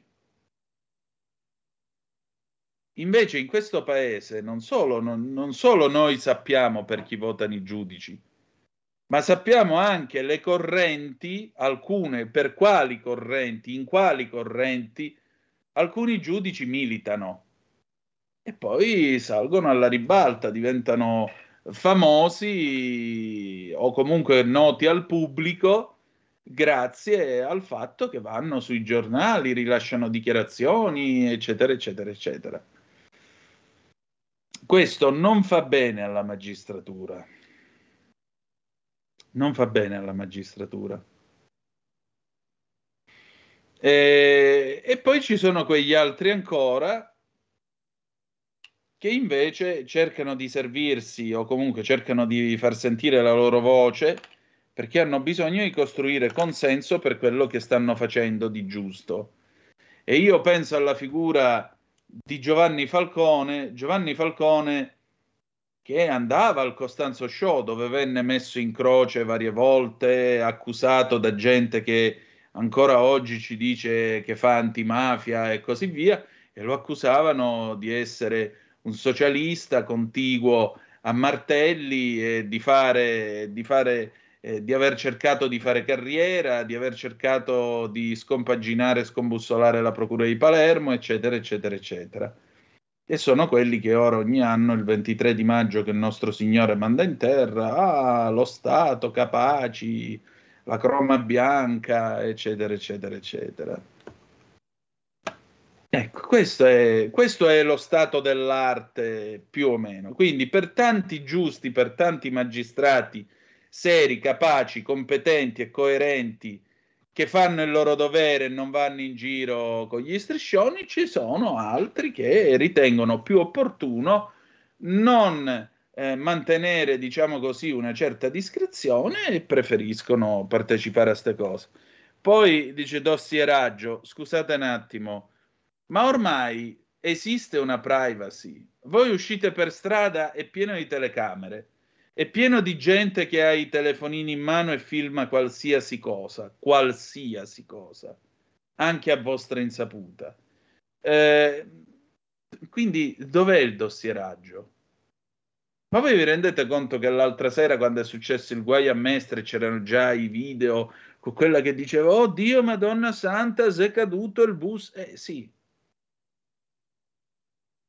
E allora? Dossieraggio. Non so. In tutto questo, visto che siamo tra l'altro incidentalmente uscito anche il tema di Mestre, oggi eh, non ne sentivamo la mancanza, eh, per carità, però Danilo Toninelli ci ha tenuto a ricordarci, diciamo, le sue opinioni e ha detto che eh, quanto è accaduto a Mestre è una strage di Stato perché il governo si ostina a spendere soldi per la TAV e per il ponte sullo stretto. Lo lascio al vostro commento. Allora, zappe 346 642 7756. Vediamo un po' che cosa mi dicono, che cosa mi dicono. Chi è? Luciana da Udine. Antonino non mi sembra esattamente la stessa cosa, se è vero che la magistratura non deve essere politicizzata ed anzi deve mascherare il suo pensiero politico. Diverso è un militare che comunque obbedisce agli ordini che gli piacciono o non gli piaccia, un giudice decide lui. Eh, proprio perché, eh, sì, però il militare, oltre a, de- a obbedire a degli ordini, è anche titolare di un diritto, della possibilità di scannare gente che non appartiene agli altri cittadini, esattamente come ha il diritto di decidere delle vite altrui un magistrato. Per questa maggior ragione entrambi dovrebbero agire per discrezione. 30 secondi di pausa, torniamo subito. La tua radio è ascoltabile anche con la televisione in digitale. Sul telecomando della televisione digitale o del tuo ricevitore digitale puoi scegliere se vedere la TV o ascoltare la radio. Risintonizza i canali radio e troverai anche Radio Libertà, canale 252.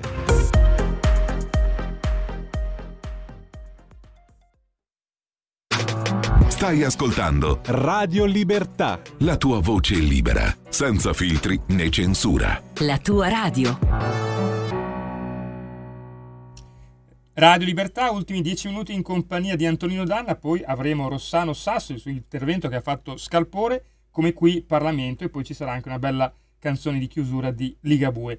02 92 94 7222 se volete andare in diretta con Antonino. Una chiamata per te Antonino. Grazie. Pronto, chi è là? Sì, buonasera Antonino, sono Antonello dal Veneto. Ciao Antonello, dimmi.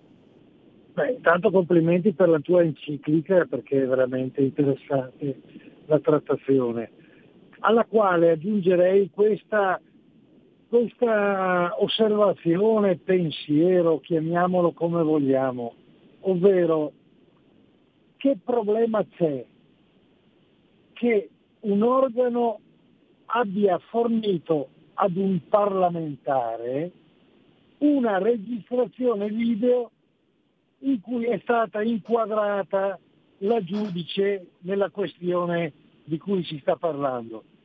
Guarda che sono da 50 anni, da quando io ero bambino, che quando ci sono manifestazioni nelle piazze, la questura con- va in appartamenti apposita per riprendere i manifestanti e se succede qualcosa poter anche identificare chi ha partecipato a fatti delittuosi.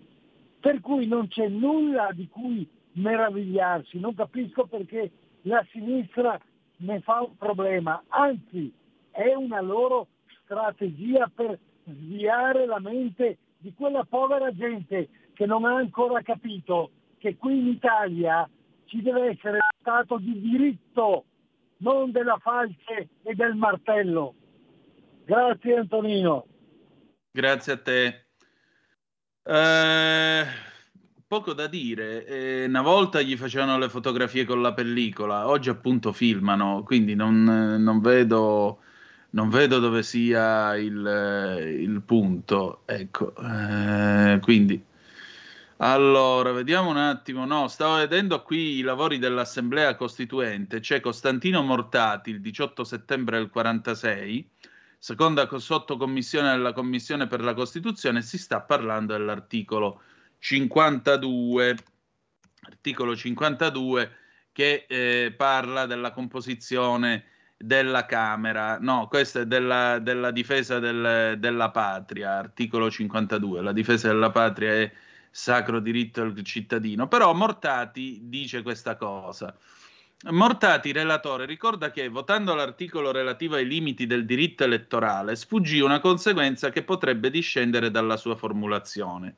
Difatti, ammesso che il legislatore non possa porre limiti all'elettorato attivo, ne verrebbe per conseguenza che i militari avrebbero la pienezza del diritto di voto. Ora, tale questione è assai delicata e non è il caso quindi di pregiudicarla con, pre- con la decisione presa. Propone perciò che all'articolo anzidetto sia aggiunto il seguente comma.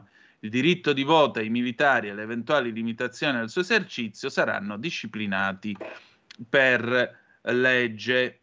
Tra l'altro, vediamo un attimo, bla bla bla bla bla bla. Ecco, eh, sempre nella discussione interviene l'onorevole Di Giovanni e dice ancora: eh, ove la questione dovesse essere beh, sottoposta a un nuovo esame, si potrebbe anche concludere che gli appartenenti alle forze armate per i vincoli disciplinari, per ragioni di dipendenza e di subordinazione gerarchica, non godono di una piena libertà nell'espressione del voto. Una tale decisione però dovrebbe accompagnarsi ad altre simili decisioni per casi analoghi, come ad esempio i corpi di polizia e per tutti coloro che, come i religiosi nei monasteri, si sono estraniati dalla vita attiva. Tuttavia c'è da domandarsi se sia opportuno affrontare così ardui e complessi problemi. Perché io vi leggo questa cosa che riguarda il diritto di voto, ma torniamo a quello che stavamo dicendo prima, e per me vale sia per i militari che per i magistrati. Cioè, esistono delle realtà, torno a ripetere, come vedete i padri costituenti lo sentirono nella possibilità di eh, candidarsi oppure no, l'elettorato eh, o- di poter votare oppure no. Cioè esistono delle realtà nelle- nei confronti delle quali bisogna agire con una, eh, dovrebbero esse stesse agire con una certa delicatezza quando si tratta di rapporti con la politica. Perché? Perché nel caso della magistratura c'è la fiducia nei confronti della magistratura e l'imparzialità del giudice. Nel caso dei militari, io, insomma, militari che vanno al governo non è una bella cosa. In una democrazia non dovrebbe essere così. O militari che vanno a spiegare il loro programma elettorale eh, al popolo e al paese. Si dimettono, smettono di fare i militari, allora poi fanno quello che vogliono. Si dimettono, smettono di fare i giudici e si iscrivono a rifondazione, vanno alle manifestazioni, quello che vogliono. Mi sembra, torno a ripetere, il rovescio sono due facce della stessa medaglia. Pronto chi è là? Buonasera signor Tonino Lisetta. Lisetta cara, eccomi. Allora, altro argomento, domani signor Tonino 7 ottobre ricorre la battaglia di Lepanto. Eh già. Allora, in, in quella battaglia la parte più importante la ebbero i veneziani col simbolo del magnifico leone. L'Islam tenta ora di invaderci, signor Tonino, di nuovo con tutti gli extracomunitari che stanno arrivando. Sono passati 500 anni, la storia ritorna, stiamo attenti. Tutto qua, la saluto e buona serata. Grazie. eh, Quindi non so, eh, ci mettiamo tutti in chiesa a pregare il rosario e speriamo che le flotte cristiane annientino quelle musulmane 500 anni dopo. Boh, non so. Non credo che nel mondo moderno funzioni così. Invece, visto che ha citato la Madonna e il rosario, ecco, vi volevo dire questa cosa a proposito di libertà di espressione e di Chiesa Cattolica, visto che ieri abbiamo discusso anche del sinodo, tutte queste storie qua. Allora io voglio pubblicamente, pubblicamente esprimere il mio plauso nei confronti di Monsignor Attilio Nostro. Direte voi chi è? È il vescovo di Mileto, Nicotere e Tropea, nel cui territorio ricade Vibo Valencia. Eh, due giorni fa il vescovo nostro, Attilio Nostro appunto, è andato a tenere la festa della Madonna del Rosario nella chiesa appunto della Madonna del Rosario a Vibo. Quest'anno tra l'altro non hanno potuto fare le bancarelle, la festa perché i contributi non ci sono stati, quindi la festa è stata solo religiosa. Monsignor Nostro è finito nelle polemiche, ora vi spiego perché, perché al termine della Santa Messa che si è tenuta in onore della Madonna del Rosario, ha detto guardate che fuori c'è un eh, banchetto dove si può firmare al referendum quello per la modifica della 194 per l'ascolto del battito del bambino prima dell'aborto. E immediata è stata la presa di posizione prima del PD vibonese, poi dell'AMPI che naturalmente è intervenuta, ah ma eh, non dovrebbe intervenire, questa è un'ingerenza, insomma le solite cose di quando i preti facevano i preti e dicevano cose da preti, no? E facevano l'autorità morale. Quindi l'ingerenza non deve intervenire, i diritti acquisiti, vogliono cancellare la legge 194. Giorgia Meloni non ha mai detto cose di questo genere, nessuno dentro questo governo ha detto cose di questo genere. Però com'è, come non è, lo hanno attaccato per questo motivo. Ecco, io esprimo il mio plauso nei confronti di Monsignor Attilio Nostro, vescovo di Mileta e Nicotere e Tropea, perché in quanto vescovo, in quanto cristiano, in quanto cattolico, nonché cittadino italiano, lui ha il diritto di esprimere queste parole, ha il diritto di prendere posizione contro l'aborto perché è quello che la Chiesa insegna. Non ha avuto gli applausi, pazienza, non è lì per questo. Guai a quei pastori che anziché fare il loro dovere, testimoniando la fede, che è quello che ha fatto Attilio Nostro, Monsignor Attilio Nostro, beh, preferiscono invece l'applauso del pubblico, che poi però non affolla le chiese lo stesso. Tutto qua. Va bene, bella gente, siamo alle 19.37 perché sì, c'è chi ha il diritto di essere a favore dell'aborto, ci mancherebbe pure. C'è chi ha delle obiezioni morali ed è contrario. E abbiamo pure il diritto di dirlo. Abbiamo pure il diritto di dire non sono d'accordo. E in un paese civile dovrebbe esserci la possibilità di dire non sono d'accordo nell'ambito di quel comprendiamo ma non condividiamo che era di Aldo Moro. E non è moroteismo o doroteismo, ma è molto semplicemente banale civiltà e rispetto altrui. Bene, abbiamo finito per oggi, che dire di più? Io vi ringrazio, domattina alle 9.30, dopo la rassegna stampa affidata all'ottimo Pier Vittorio Scimia, ci sarò io col, col garage dell'Alfista, lunedì ci ritroviamo alle 18.05 trattabili sulle magiche, magiche, magiche onde di Radio Libertà. Grazie per essere stati con noi. La canzone con cui ci salutiamo è di Luciano Ligabue, Ho perso le parole del 1998. Ancora auguri alla radio che compie oggi 99 anni e che dire di più che the best is yet to come, il meglio deve ancora venire. Vi ha parlato Antonino Danna. Buonasera. Qui Parlamento.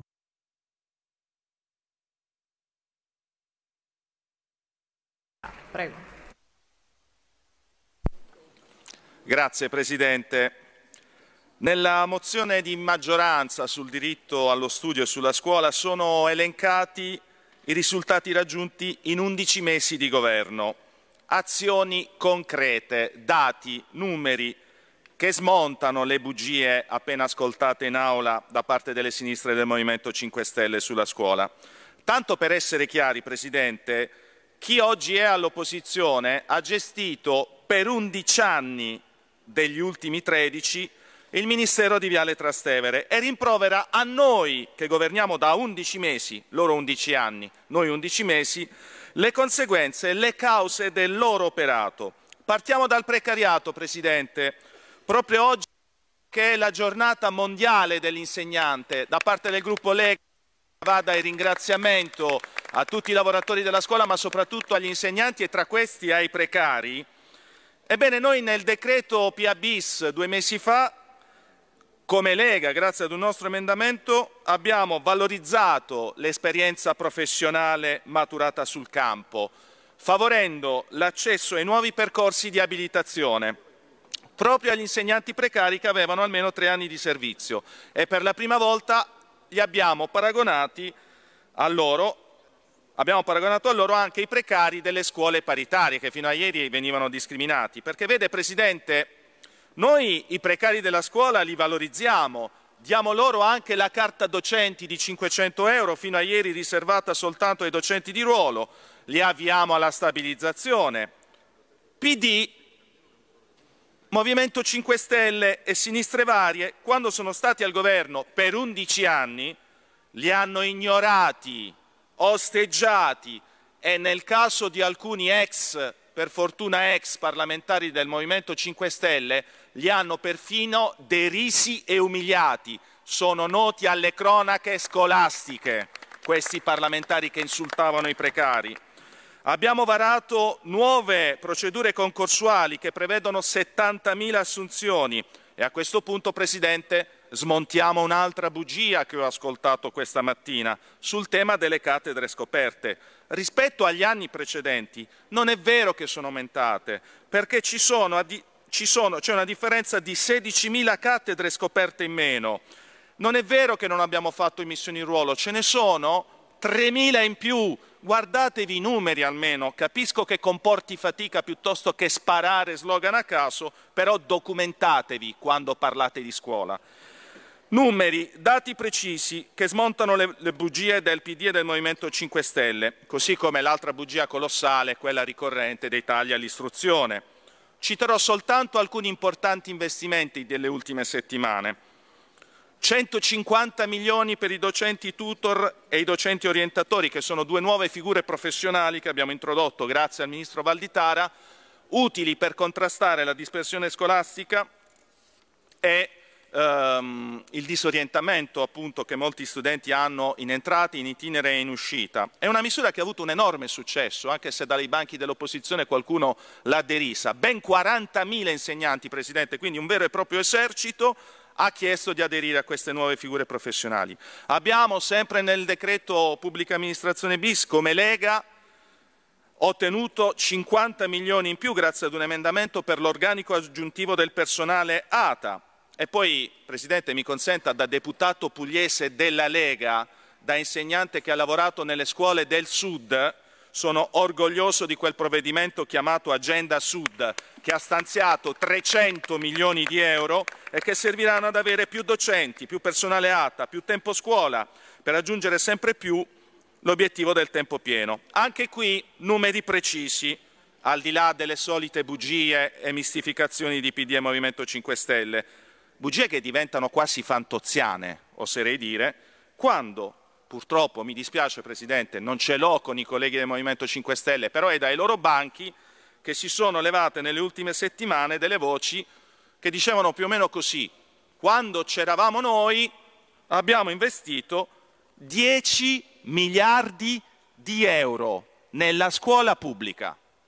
10 miliardi di euro. Allora Presidente, vede, delle due l'una, o questi soldi non sono stati spesi, Oppure eh, sono stati spesi ma male perché i risultati non se ne vedono se abbiamo tutti i problemi che poi elencate nelle vostre mozioni. O forse i soldi sono stati spesi, anzi ho il dubbio che siano stati sprecati, Presidente, perché vede, è ancora fresca la memoria dei miliardi bruciati in mascherine che non erano a norma, sequestrate dopo le segnalazioni della Lega, dalla Guardia di Finanza e per cui abbiamo dovuto spendere ancora più soldi dei contribuenti per mandarle a macero. Non fatemi ricordare la vergogna anche qui fantoziana dei 400 milioni di euro in banchi e rotelle, perché sono stati molti altri gli sprechi che avete fatto nella nostra scuola. Noi non dimentichiamo, non lo dimenticheremo mai, altro che 10 miliardi. Gli italiani ci hanno assegnato la responsabilità di governo e sulla scuola stiamo operando con azioni concrete. Oltre a quanto già detto, con la presente mozione la maggioranza di centrodestra impegna il governo ad aumentare ulteriormente le risorse per la scuola, a bandire in tempi brevissimi i concorsi riservati ai docenti precari, ai dirigenti scolastici, ai dirigenti tecnici, a promuovere il tempo pieno a scuola, a potenziare lo studio delle STEM, a perseguire l'obiettivo per noi fondamentale di ridurre il caro libri.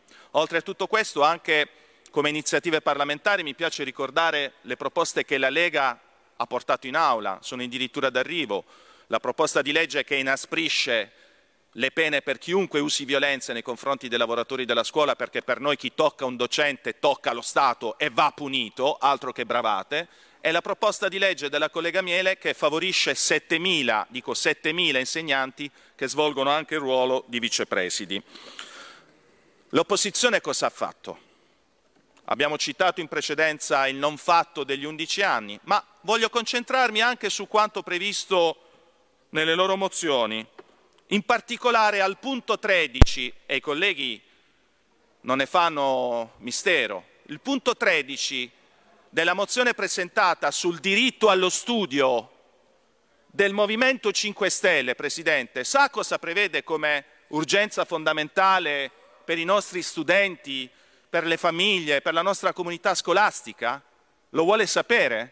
Punto 13 prevede l'educazione sessuale fin dal primo ciclo della scuola, cioè l'educazione le- sessuale ai bambini di prima elementare, bambini di 6 anni, che forse avrebbero altre esigenze. Lo avete messo nero su bianco. Il punto 13 prevede la propaganda gender e l'educazione sessuale a bimbi di 6 anni. Queste sono le loro esigenze. Queste non ve ne vergognate, colleghi. Presidente, per suo tramite chiedo ai colleghi di essere coerenti e di non nascondere il loro punto 13 nella mozione del Movimento 5 Stelle. Allora voglio essere chiaro, Presidente.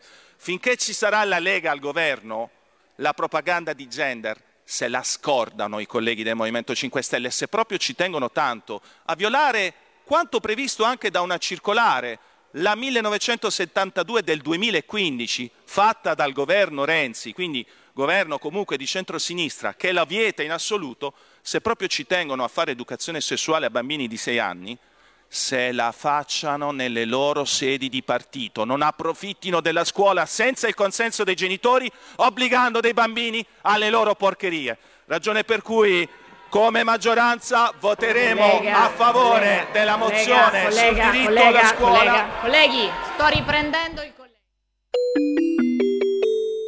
Qui Parlamento.